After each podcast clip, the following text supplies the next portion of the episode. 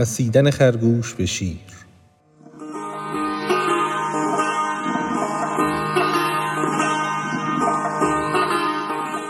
شیر اندر آتش و در خشم و شور، دید کان خرگوش می آید ز دور.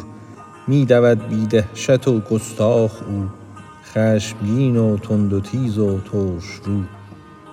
که از شکست آمدن تهمت بود، و از دلیری دفع هر ریبت بود. چون رسید او پیشتر نزدیک صف، بانگ برزد شیر های ای ناخلف.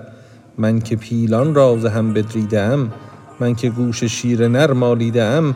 نیم خرگوشی که باشد که چنین، امر ما را افکند او بر زمین. ترک خواب غفلت خرگوش کن، قره این شیر ای خر گوش کن.